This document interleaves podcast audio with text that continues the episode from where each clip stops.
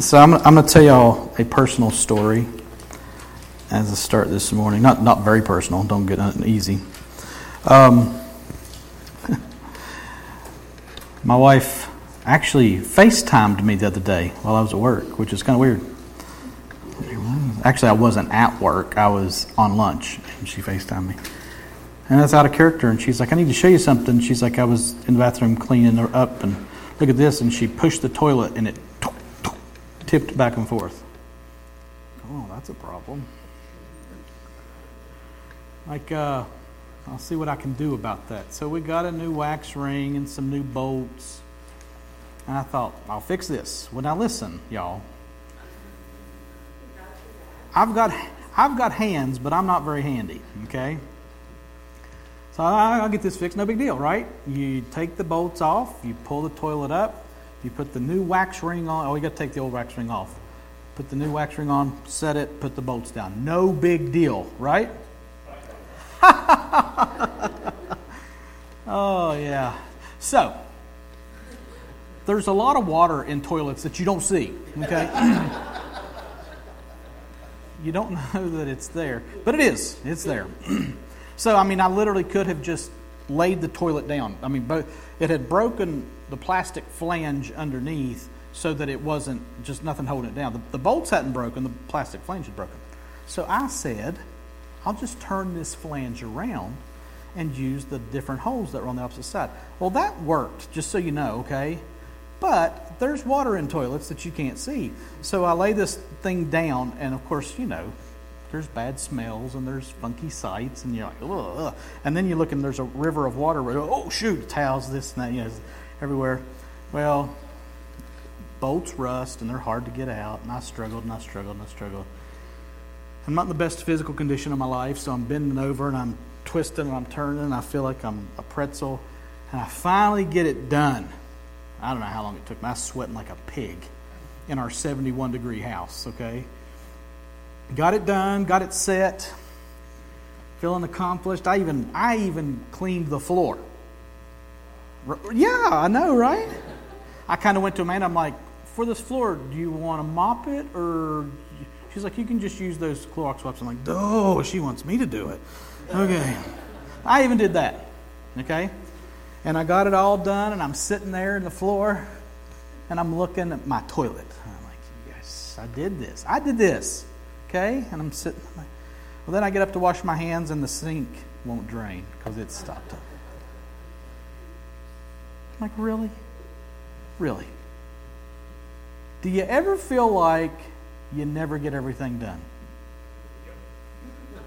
That's a little thing we call life, y'all.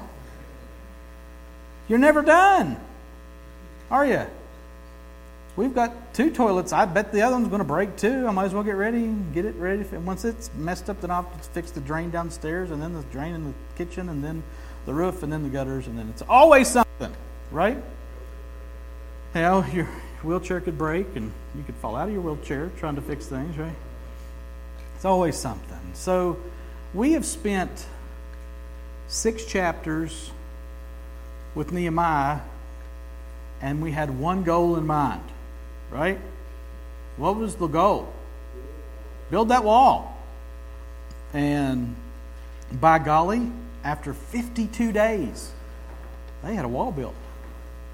I don't know if it would have won any Wall of the Year awards, but it was done. It was finished. It was providential and miraculous, I think, that God had helped them get this wall done. Well, we got a problem, y'all. We got seven more chapters in Nehemiah and the wall's built. So do you figure that's about the wall? Nope. It's always something. The wall was the first project that Nehemiah was going to be about. The wall was the big obstacle that had to be cleared, but there's a lot of other obstacles that come after that. So that's what we're going to look at today. It's always something. So, what's next for Nehemiah and these folks that have come back from exile out of Persia after they had been exiled to Babylon back in 586 BC. And by the way, we find ourselves at about 445 BC for our current setting, if, you, if you're a historical person that wants to know that. So, these people who were in Jerusalem with newly built walls, what's next for them? We're going to find that out today. If you would stand, we're just going to read the first five verses of Nehemiah 7, but we'll hopefully, by the grace of God, cover the whole chapter. And it's a long one, but it's going to seem familiar too. So, if you would stand for the reading of the Word of God, these are God's words. God preserved them for us for a very particular reason. He wants us to know Him, and everything we need to know about God, we can either see in creation, which He created and is recorded in Scripture, or in the Bible. So, we believe that these are the very recorded words of God for us. So, we approach Nehemiah 7 1 through 5 with that in mind. Now, when the wall had been built and I had set up the doors and the gatekeepers, the singers, and the Levites had been appointed, I gave my brother Hanani and Hananiah, the governor of the castle, charge over Jerusalem, for he was a more faithful and God fearing man than many. And I said to them, Let not the gates of Jerusalem be open until the sun is hot. And while they're still standing guard, let them shut and bar the doors. Appoint guards from among the inhabitants of Jerusalem, some at their guard posts, and some in front of their own homes. The city was wide and large, but the people within it were few, and no houses had been rebuilt. Then my God put it into my heart to assemble the nobles and the officials and the people to be enrolled by genealogy. And I found the book of the genealogy of those who came up at the first, and I found written in it. Let me pray. God, we thank you that you are a faithful recorder you have put it into the heart of men to record your words, to give us a written revelation of who you are, because, God, that's always been your plan. And since before the foundation of the world, your plan included revealing yourself to people through the written word and through the power of your Holy Spirit. So we come to this word reverently and we hold it in high esteem, knowing that these are not the words of any man. These are the words of God.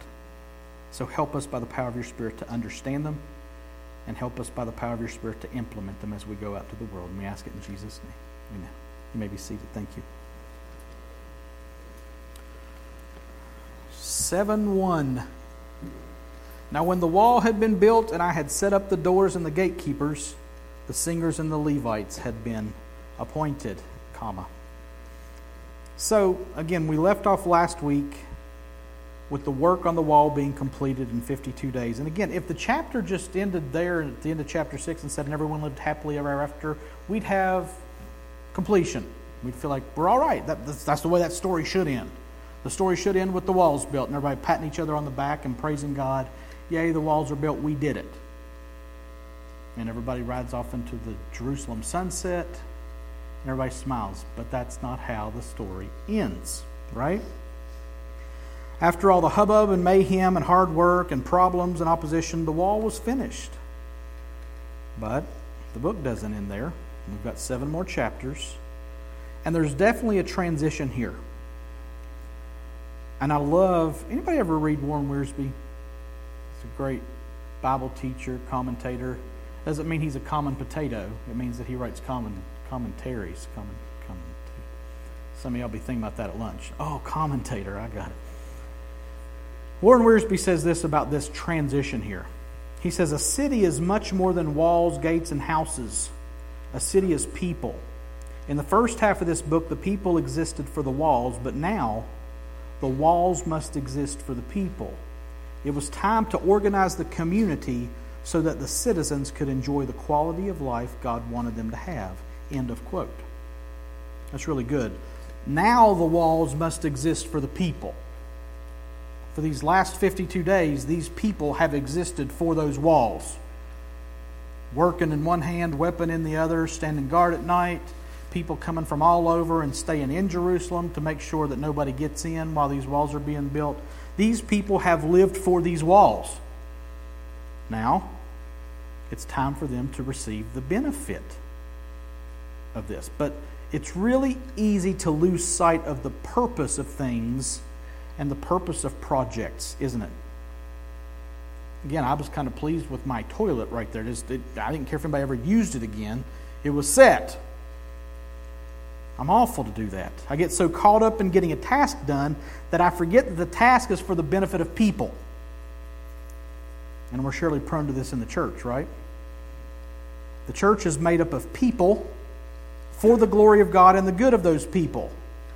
And I've got to say, I'm guilty of having demonized the people of God in the past, trying to do the work of God. And I've made the joke before church would be a great place if it wasn't for the people. Well, there is no church without the people. Okay? We lose sight that we're doing this for us. We're doing this for the glory of God and for our good. We don't come here and sweep floors and prepare food and prepare messages and clean toilets just to get that stuff done. We do that so that we can all benefit from it and that God can be glorified in and through us as we do it. Now, it's time for Nehemiah to get life going in this newly walled city. Again, Jerusalem is the glory of God on earth in their minds. Favored and, and, and, prized by God Himself as the joy of the whole earth, the psalmist would say. So here, for life to get going, that means picking people for the everyday tasks that need to be done.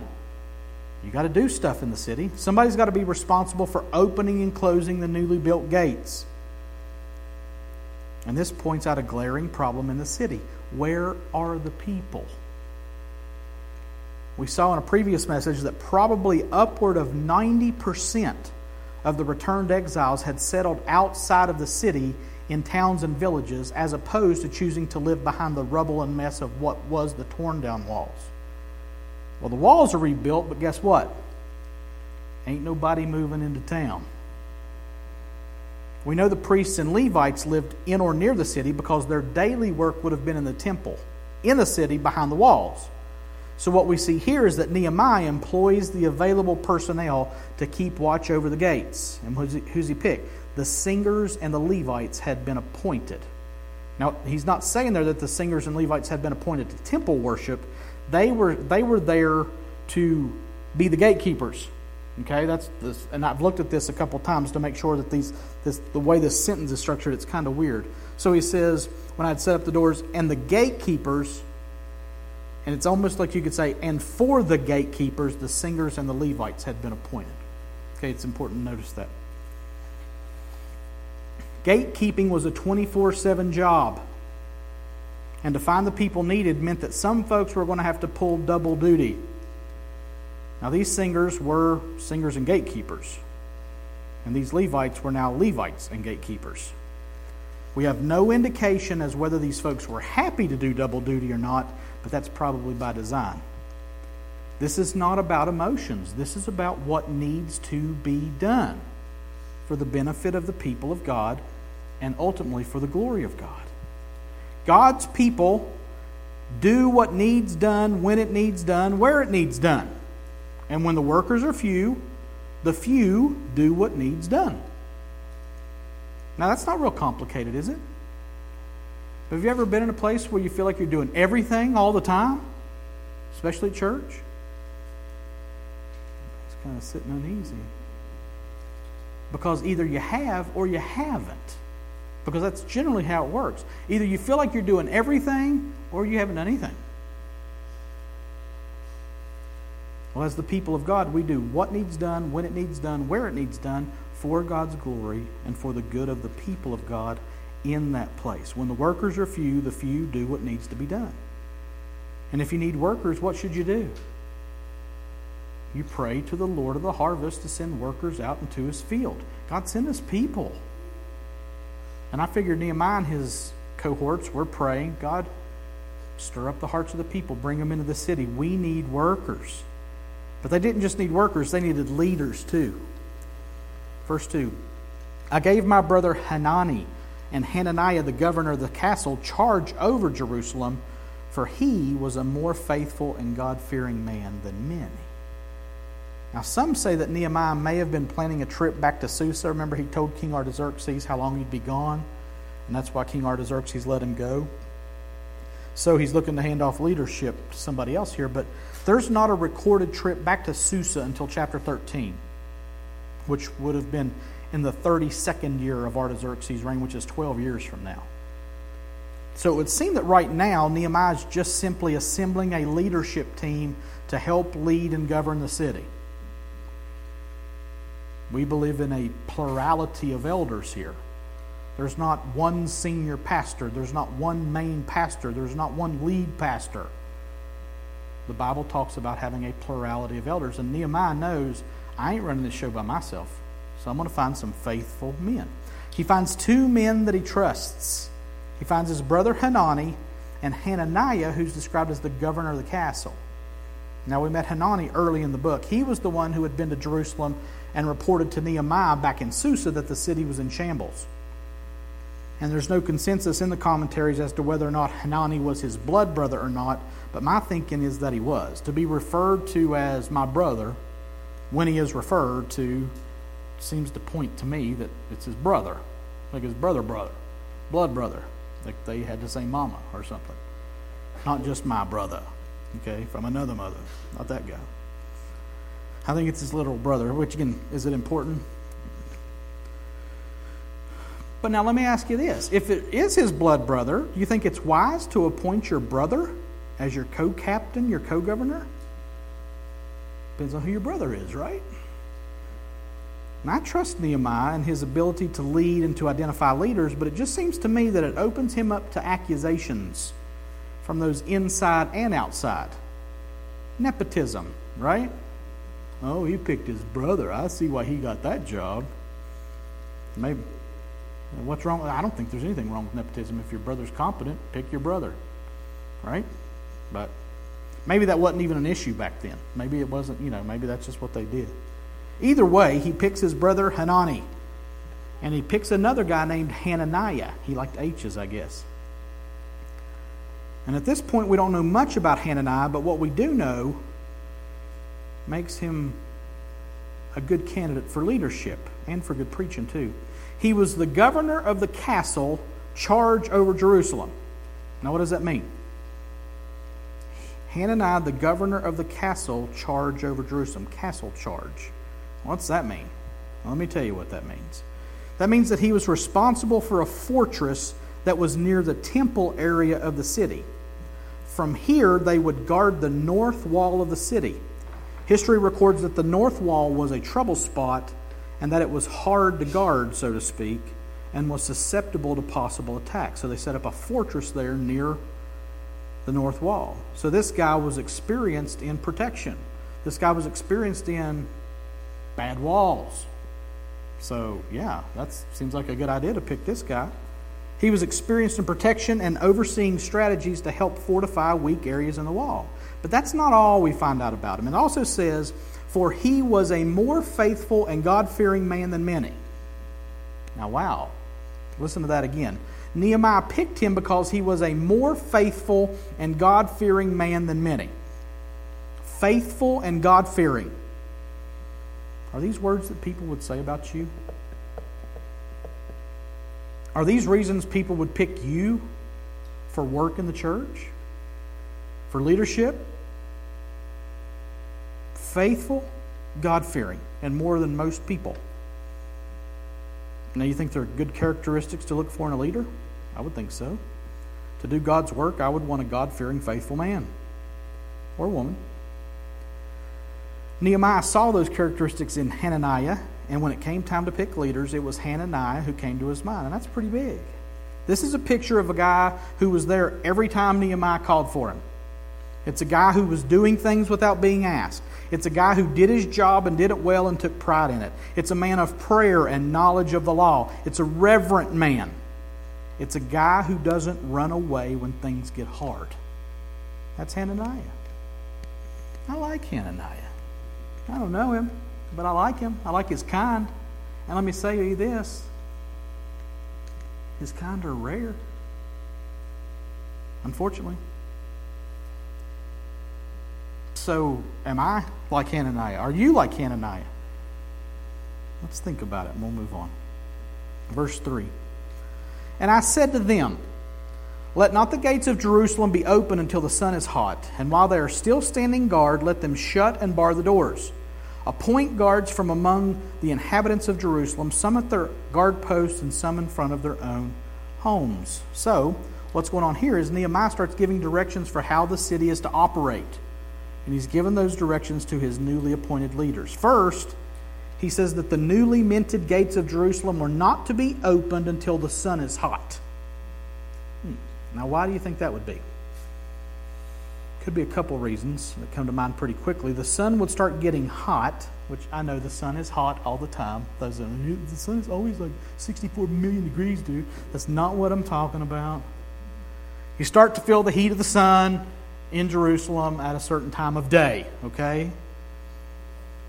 We'll say in the 11 to 12 area, it starts getting hot. So he's saying, don't open the gates of the city until it gets hot outside.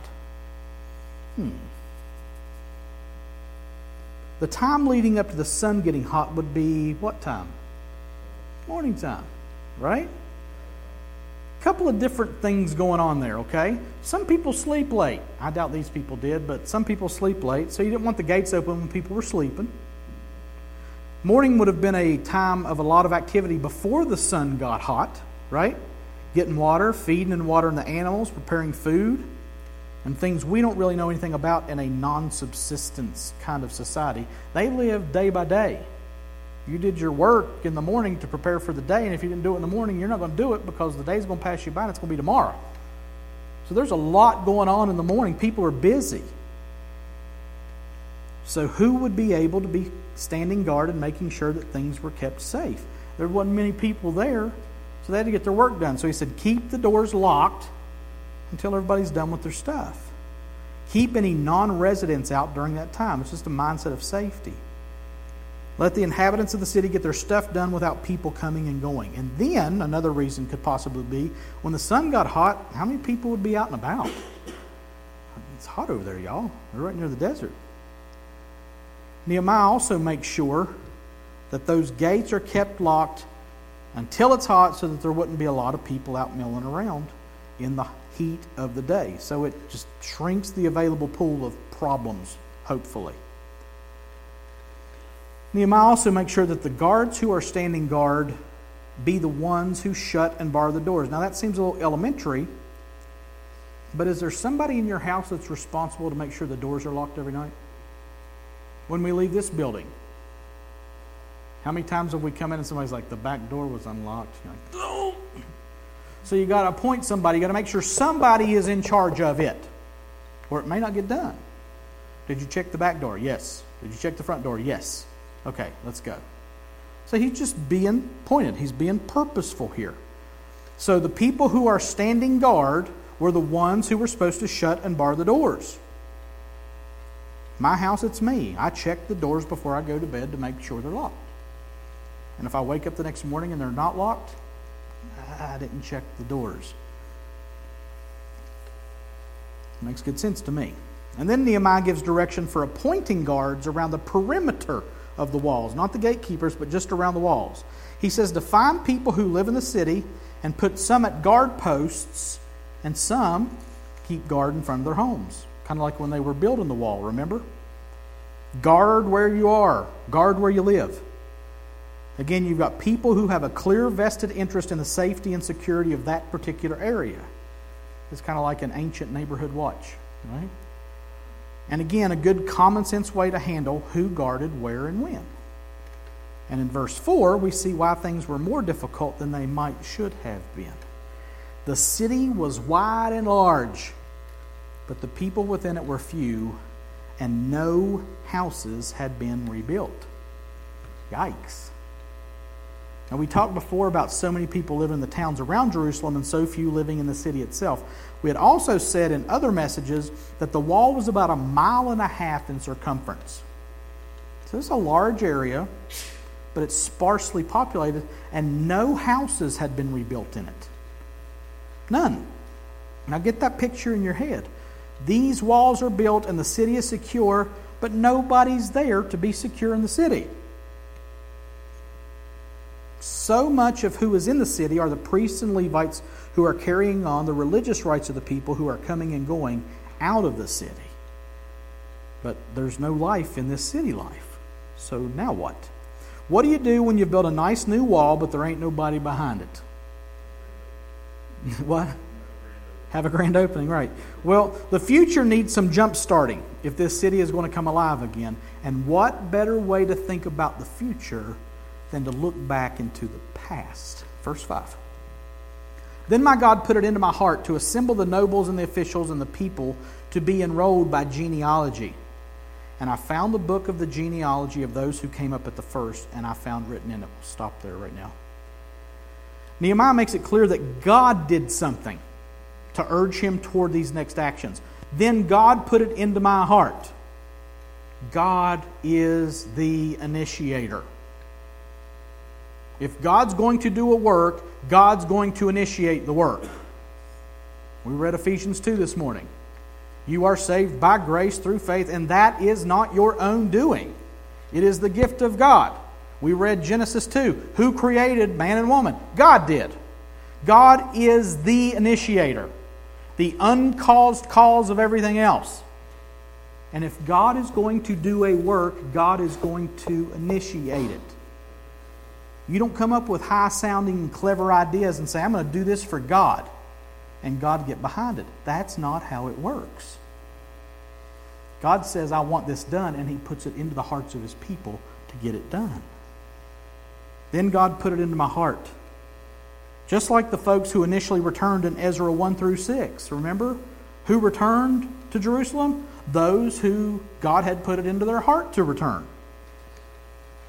just like Ezra and his companions in Ezra 7 through 10. And just like Nehemiah in the first six chapters of Nehemiah, God puts it into people's hearts to do what he needs done. And here, God, in his divine plan, stoking the heart of Nehemiah to assemble the nobles and the officials and the people to be enrolled by genealogy. That means here, 90 years after the first exiles had come back to Jerusalem, what we saw in Ezra 1 through 6, it was time for the people of God to plug into their roots and see where they came from.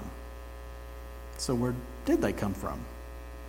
Well, it's probably, I'm going to guess, pretty providential that our friends in Ezra 2 kept a record of who made the journey from exile and back to Jerusalem. Now, you remember reading that long list of names in Ezra 2?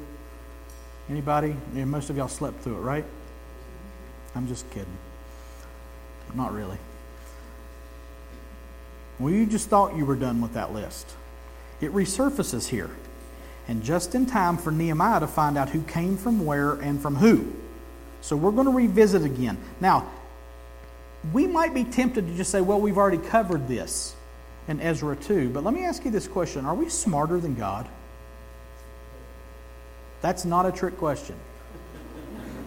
Some of you are thinking, well, there are gnats. I don't think I'd have done that.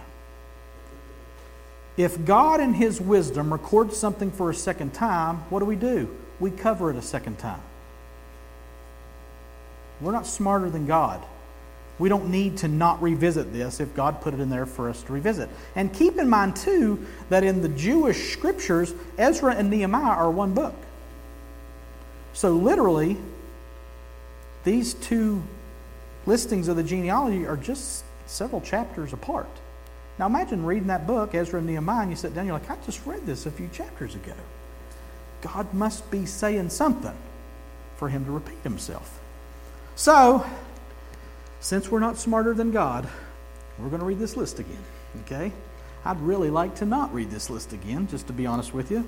But we're going to do it because it's in the scripture, and we believe that every word is inspired by God. So here we go. This is what Ezra found written in the genealogy.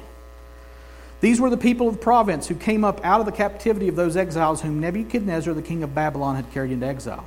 They returned to Jerusalem and Judah, each to his town. They came with Zerubbabel, Jeshua, Nehemiah, not our Nehemiah today, by the way, Azariah, Raamiah, Nahamani, Mordecai, Bilshan, Mispereth, Bigvai, Nahum, Baanah. The number of the men of the people of Israel, the sons of Parosh, 2,172. The sons of Shephatiah, 372. The sons of Arah, 652. The sons of Pahath Moab, namely the sons of Jeshua and Joab, 2,818. The sons of Elam, 1,254. The sons of Zattu, 845. The sons of Zaccai, 760. The sons of Binnui, 648. The sons of Bebai, 628. The sons of Azgad, 2,322 the sons of Adonikam, 667. The sons of Bigvai, 2,067. The sons of Adin, 655. The number of the sons of Ater, namely of Hezekiah, 98. The sons of Hashum, 328. The sons of Bezai, 324. The sons of Hariph, 112. The sons of Gibeon, 95. The men of Bethlehem and Netophah, 188. The men of Anathoth, 128. The men of Beth Azmaveth, 42. The men of Kiriath Jearim, Chephirah and Beeroth, 743. The, the men of Ramah and Geba, 621. The men of Michmas, 122. The men of Bethel and Ai, 123. The men of the other Nebo, 52. The sons of the other Elam, 1,254. The sons of Harim, 320. The sons of Jericho, 345. The sons of Lod, Hadid, and Ono, 721. The sons of Senaah, 3,930 the priests, the sons of Jed- Jedaiah, namely the sons of Jeshua, 973, the sons of Immer, 1052, the sons of Pashhur, 1247, the sons of Harim, 1017. Everybody take a breath. Okay. The Levites, the sons of Jeshua, namely of Kadmiel, of the sons of Hodevah, 74. The singers, the sons of Asaph, 148. The gatekeepers, the sons of Shallum, the sons of Ater, the sons of Talmud, the sons of Akkub, the sons of Hatita, the son of Shobai, 138. The temple servants, the sons of Ziha, the sons of Hasupha, the sons of Tabbaoth, the sons of Keros, the sons of Sia, the sons of Padon, the sons of Labana. I like that, Labana. The sons of Hagaba, the sons of Shalmai, the sons of Hanan, the sons of Giddel, the sons of Gahar, the sons of Reaiah, the sons of Rezin, the sons of Nekoda, the sons of Gazzam, the sons of Uzza, the sons of Paseah, the sons of Besai, the sons of Menuam, the sons of Nephushesim, there we go, the sons of Bakbuk, the sons of Hakupha, the sons of Harhur, the sons of Bazlith, the sons of Mehida, the sons of Harsha. I do kind of feel like God's sitting in heaven laughing, by the way. He's like, really? The sons of Barkos, the sons of Sisera, the sons of Temah, the sons of Neziah, the sons of Hadaphah, or there's guys up there sitting saying, that's not how you pronounce my name. The sons of Solomon's servants, the sons of Sotai, the sons of Sophereth, the sons of Perida, the sons of Jaala, the sons of Darkon, the sons of Giddel, the sons of Shephatiah, the sons of Hattil, the sons of Pochereth, Hazzebaim, the sons of Amon. All the temple servants and the sons of Solomon's servants were 392. The following were those who came up from Tel Melah, Tel Harsha, Cherub, Addon, and Immer, but they could not prove their fathers' houses nor their descent, whether they belonged to Israel. The sons of Delaiah, the sons of Tobiah, the sons of Nekoda, 642. Also of the priests, the sons of Hobaiah, the sons of Hakkoz, the sons of Barzillai, who had taken a wife of the daughters of Barzillai the Gileadite and was called by their name. These sought their registration among those enrolled in the genealogies, but it was not found there, and they were excluded from the priesthood as unclean. The governor told them that they were not to partake of the most holy food until a priest with Urim and Thummim should arise. Almost done, y'all. The whole assembly together was 42,360, besides their male and female servants, of whom there were 7,337. And they had 245 singers, male and female. Their horses were 736, their mules 245 their camels 435, and their donkeys 6,720. Now, some of the heads of fathers' houses gave to the work. The governor gave to the treasury 1,000 darics of gold, 50 basins, 30 priest garments, 500 minas of silver. And some of the heads of fathers' houses gave into the treasury of the work 20,000 darics of gold and 2,200 minas of silver. And what the rest of the people gave was 20,000 darics of gold, 2,000 minas of silver, and 67 priest's garments, and a partridge in a pear tree. Now, this is the same list that we saw in Ezra 2 when we went through Ezra. I will say this there are discrepancies. Okay? There are differences, minor differences, but differences. Not so minor that it's just a pronunciation of a name. There are some different names and some different numbers. In this list, and in the list in Ezra 2. Now, your liberal college professors will say, aha, inconsistencies in the Bible, problems in the Bible, you can't trust the Bible. To which we go, oh my goodness. Okay, let me tell you what. There is nothing inconsistent here that God didn't plan. Let me explain what I mean. Okay? I won't bore you with the specificity of what's different. If you want to know, let me know. I can email you a list because there are people out there that have done that type of thing. We're not going to do it this morning. Let me ask you a question. And this is an easy question. This is a Sunday school question, right? Is the Bible inspired by God? Okay. So, how can there be differences if a perfect God perfectly inspired the writers of His Word? Huh?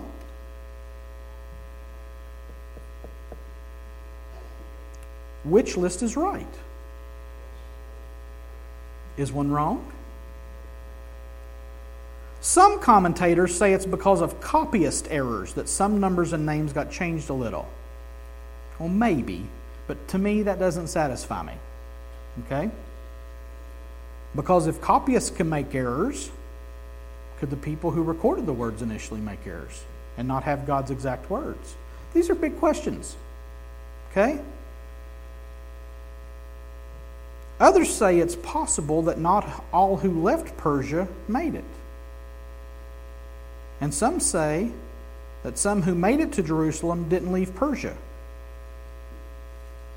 which means there were probably deaths and births on the trip, and soon thereafter when people arrived in Jerusalem.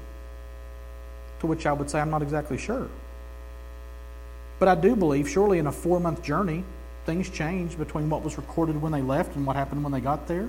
And I'm sure they updated the registry. And I'm sure some guy might actually said, "Hey, that's that's not how you spell my name." And actually, there were now there are 276 of us, not 274.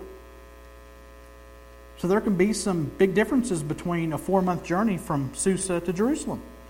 And even more differences once you get to Jerusalem and you start updating the genealogy. So, what we see from Ezra 2 to Nehemiah 7 is an updated genealogy. They're both right, and they're both significant. And this one's just more up to date. So that's the one that Nehemiah refers to. Now, let me, let me make something very clear here. God's word is not at fault here. 2 Timothy 3 16 and 17. All scripture is breathed out by God and profitable for teaching, for reproof, for correction, and for training in righteousness, that the man of God may be complete, equipped for every good work. I know that. That's true. So is Proverbs 35. Every word of God proves true. And where do we know we have the word of God? In the Bible. So every word of the Bible proves true. 2 Peter 1:21 For no prophecy was ever produced by the will of man, but men spoke from God as they were carried along by the Holy Spirit. It's not a mistake. Nehemiah 7 is not a mistake. Ezra 2 is not a mistake. Now, let me address this. Can there be copyist errors from the original manuscripts to our time? Yes. Absolutely. It has happened, it will happen. Look at your Bible app. Sometimes two words are joined together, there's no space in the middle of them. You ever seen that in your Bible app? Unfortunately, it happens all the time. When men get their hands in, yes, things are polluted, but God has preserved this word for us in such a state that it is perfect.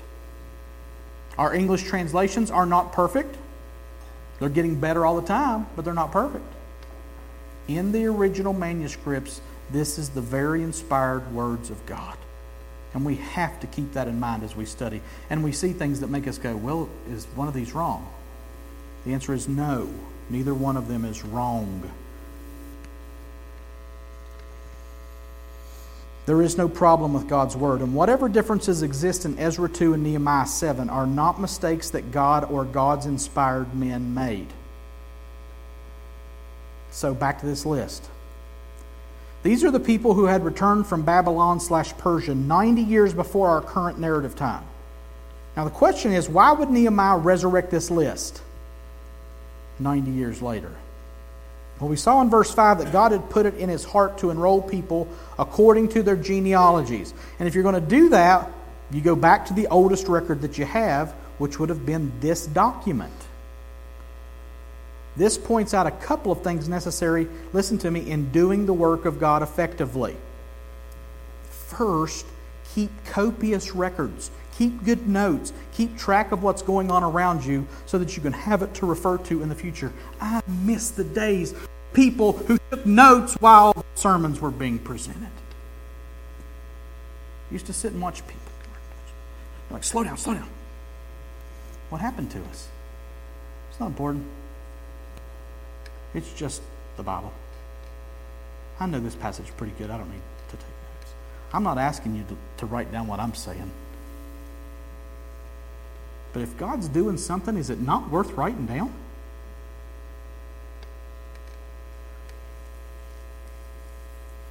We need to be Pennsylvanians. That's a Herb Hodges joke. He's laughing at that right now. Keep copious records, keep good notes, keep track of what's going on around you so you can have it to refer to in the future. Our old pastor used to say all the time no notes means no intentions. You remember less than half of what you hear.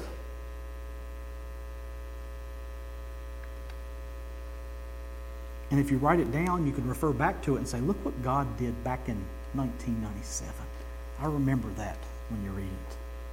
Also, it's one thing to record the present as it's happening, but it's also necessary to refer to the past while what you're doing right now. We see this so plain in what Nehemiah is doing, referring to the past for guidance in the present with an eye on how this affects the future. We must be about the work in front of us, but we'll be much more effective if we're learning from the past as we're planning for the future. We don't live in the past, we don't live in the future, but we live in the present with a keen awareness of the past and the future. Here, in referring to this 90 year old genealogy, Nehemiah shows us that we are not isolated from what's happened in the past, and we are greatly indebted to those who have gone before us. We are not independent of them. Quite the opposite. We are unquestioningly rooted in them and what they've done. We cannot divorce ourselves from those who have come and gone before us. And I think our culture is guilty of this gross sin. We should not demonize the people from the past as if they were stupid or primitive and that we're so much better and smarter and more cultured than they were. No, we learn from their mistakes and their successes, and we press forward into the work before us, equipped with what we need thanks to their hard work before us. Sorry, this is a sore spot for me. Everybody today looks back at everything everybody did in the past and they rewrite history and they revise history, and everybody was bad because they did bad things back then. Well, duh. What are we doing today? We're doing bad stuff too. And we're not better than they were. You say, well, we've got a, a, a better civilization now. No, we don't. No, we don't. Sorry, I'll get off that. I'll leave it alone.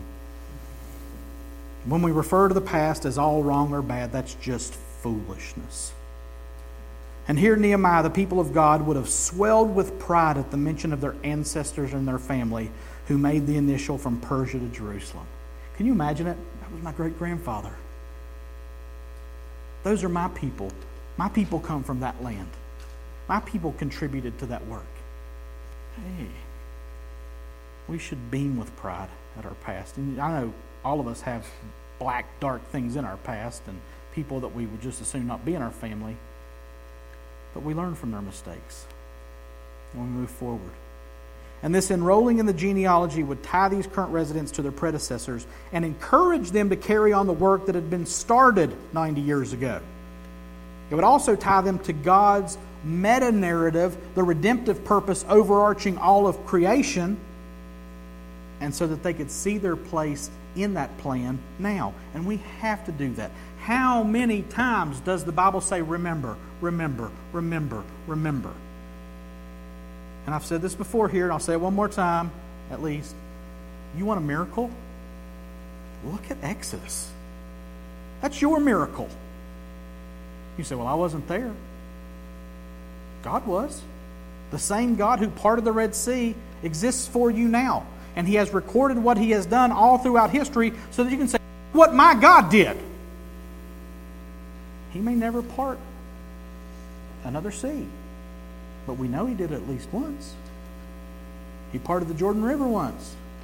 Those are your miracles too. So remember, don't forget the past and know God's overarching goal in history. This is God's work, and it will be accomplished by God's people for God's glory, and it will be the greatest thing in all of history.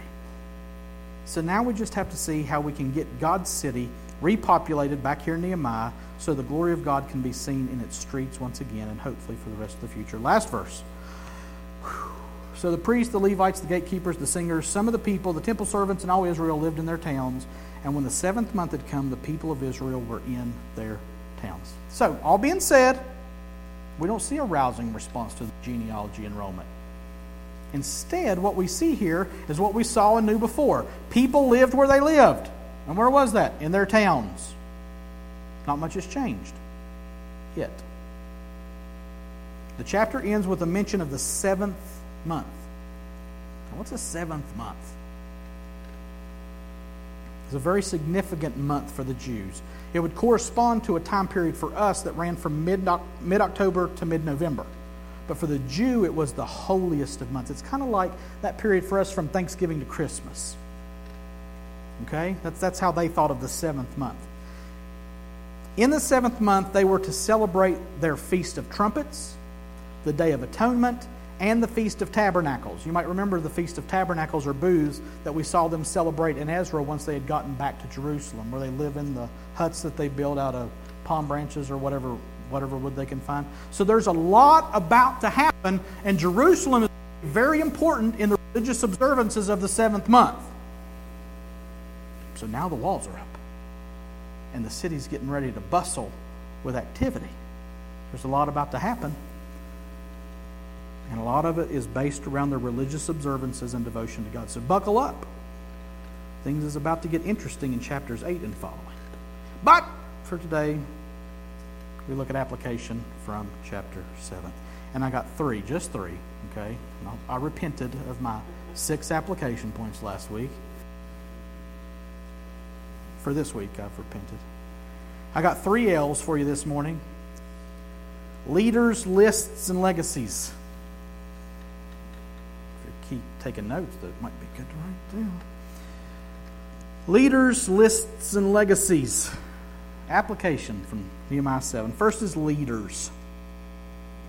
We've spent a lot of time focusing on the synergy and cooperation of the people through this work on the walls, but any work that is long and or lasting has leaders that pave the way. Who's been the leader up until now? Nehemiah's been the leader. Okay, he's been the one, the focus, who's, who's just made, he's the one main cog that's made all the other gears turn. God has always worked in and through his people in congregations and groups, and he has always had people who were appointed to lead these people. We've certainly seen Nehemiah leading in extraordinary ways through chapters 1 through 7, and now he's spreading that responsibility and recruiting helpers in the leadership responsibilities. And who does he look to?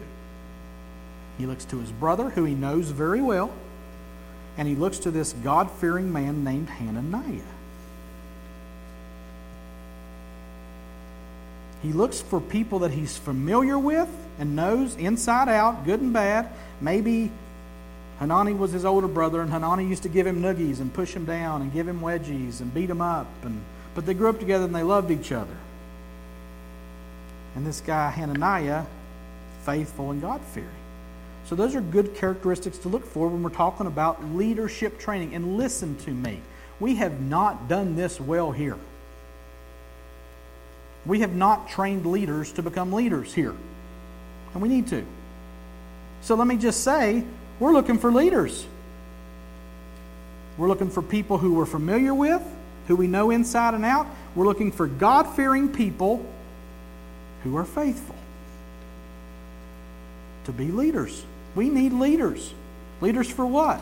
Leaders to lead in organization, leaders to lead in teaching the Bible, leaders to lead in community groups, leaders to lead in everything. we need leaders.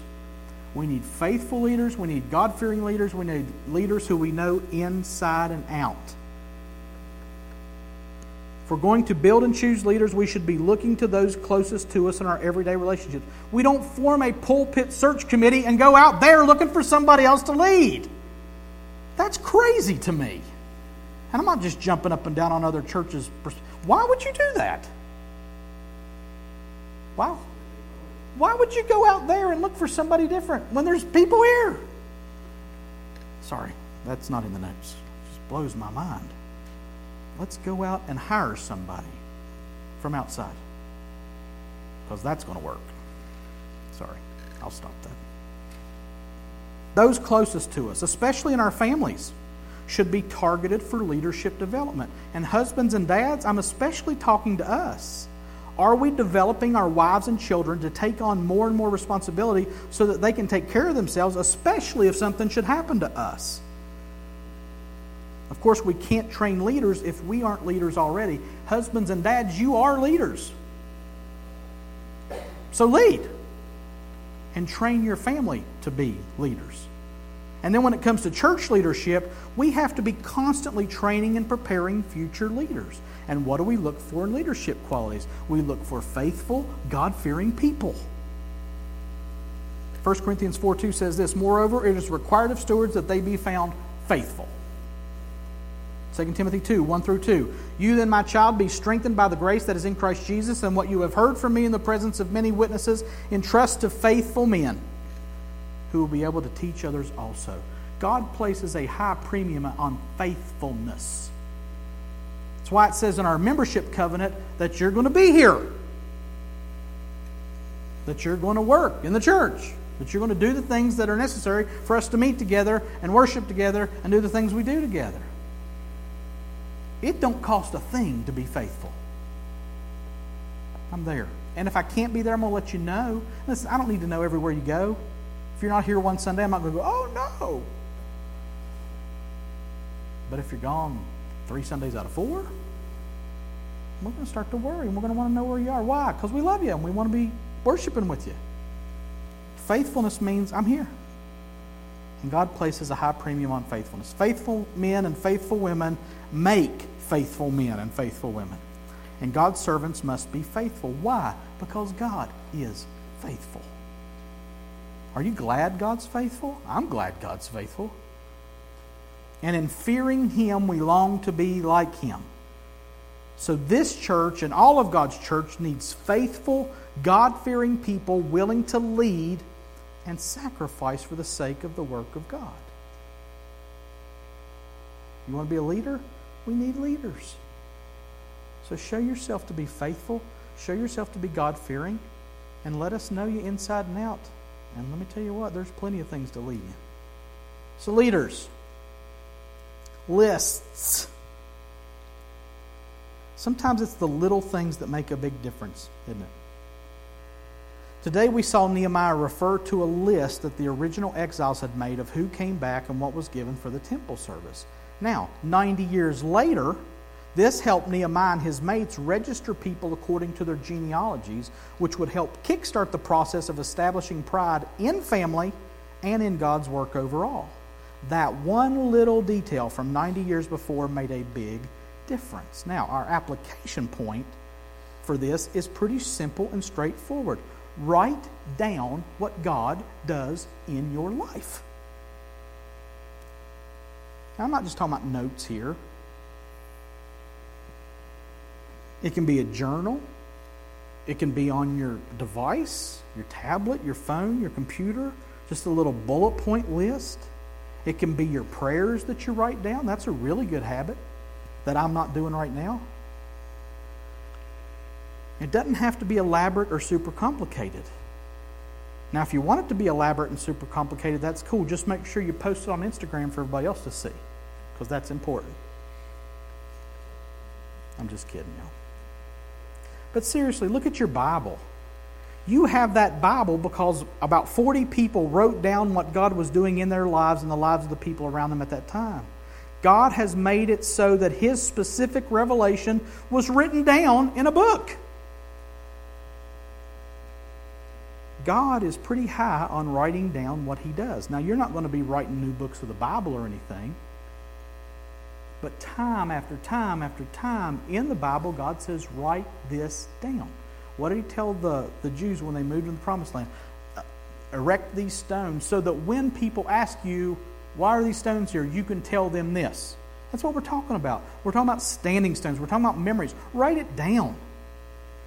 Anybody ever journal? Does people journal now? It's a great habit. And I'm saying publicly, I'd like for you all to hold me accountable. Ask me, are you journaling? Because I want to be. I used to. And I look back through those journals and it is a blessing because I see what God did. I forgot that God did that. I forgot that He brought us through that deep water. I'm praying here, God, please, I'm dying. And then I'm praying over here, God, thank you for delivering me from the shadow of death. Write it down. Make it a family thing. Have a family memory book. What God has done in our family. God blessed us. He delivered Lily from this thing with her shoulder all these years ago. He's uh, graduations, right? I mean, mark it down, write it down. Y'all write that stuff down yesterday. That's fantastic. And now you've got it. It's there. Preserve on purpose what God is doing in your life. Because I'm telling you what, you're going to forget. And when it comes up again, you can look back and say, God did this before. It's hard, but I believe that God can do it again. Write it down. Habakkuk 2 2. Or should I say Habakkuk? And the Lord answered me, Write the vision, make it plain on tablets, so he may run who reads it. I love that. Habakkuk's like voicing his concerns. And God says, All right, I'm going to answer you, but you write it down. Because I want people to be able to read it, and after they read it, I want them to be able to run. I want it big, I want it plain, I want it clear, so that there'll be no confusion. Write it down. It's a good habit. You're like, Well, I'm not a good writer. You don't have to be. God healed me. God gave me a raise. God helped me find a job. God helped my kids get their room clean today. Miracles never cease, right? Write it down. Make a list of it. And don't do it as a burden. I'm going to write this down. Jason said write this down. Leaders, lists, and legacies. What's a legacy? A legacy is something transmitted or received from an ancestor or predecessor or from the past. And my simple question to you this morning is what will you pass on to those who will come after? I hope that Providence Bible Church is firing on all cylinders if Jesus doesn't come back in 100 years. And that they can look back on the legacy that we left them of the Bible and the people of God and loving people and serving the community and preaching the gospel. I pray that that's the legacy that they can look back in in 100 years. They're still standing up every Sunday and saying, equipping and mobilizing the saints to impact the ends of the earth until the end of time with the gospel of Jesus Christ. That's why we're here. Because that should never change. And I hope that that's the legacy that we leave our kids and their kids and their kids and their kids. And my question to you this morning is what kind of legacy are you leaving for your progeny? What will your kids say? Dad was always saying this. One thing I knew about my dad was this. Mom was always about this. And mom did this well. And mom loved the Lord. And mom and dad loved each other. That's a legacy. And these folks in Ezra 2 wrote down a bunch of names and a bunch of gifts, and they passed on a legacy for these people 90 years later. And it's a legacy of sacrifice, hard work, fearing God, and faithfulness. Close with this. Paul says to Timothy, I'm reminded of your sincere faith, a faith that dwelt first in your grandmother Lois and your mother Eunice, and now I am sure dwells in you as well. That is a legacy.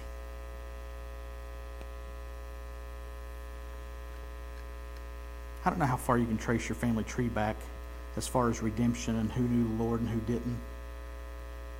I tell my kids all the time. And they're saying, he's going to say this again. Me and your mom love each other. My mom and my dad love each other. My wife's mom and dad love each other. Their parents loved each other. My wife's my, my mom and dad's parents loved each other. And there is a legacy of togetherness and stick to itiveness and marriage and God honoring loyalty in our family. That's a legacy. Some of y'all don't have that, and I'm don't make any worse than me. Start your own legacy today. Maybe your grandchild is somebody like Timothy, who had your faith passed down to them. You don't have to have a legacy to leave a legacy. And you can leave a better legacy than the one you were left. Be the person who changes that family tree. Well, my dad was an alcoholic and his dad was an alcoholic, then don't be an alcoholic. God is sovereign and God is omnipotent, and God can sovereignly work all things together for your good, right? Look to Him and look at the legacy that He's left us from Genesis 1 to Revelation 22 and know that our legacy is eternal and seek to pass that on to your kids and their kids and their kids and who comes after us in this church and who comes after them and who comes after them and who comes after them. Don't live just for the present. Live in the present with an eye on the past, preparing for the future to leave this legacy. Because you know what? This comes back to the beginning. You're never done. You're never finished. There's always something else to do. There's always another generation to bless and to encourage. I don't care if you're 80 or 8 or 4.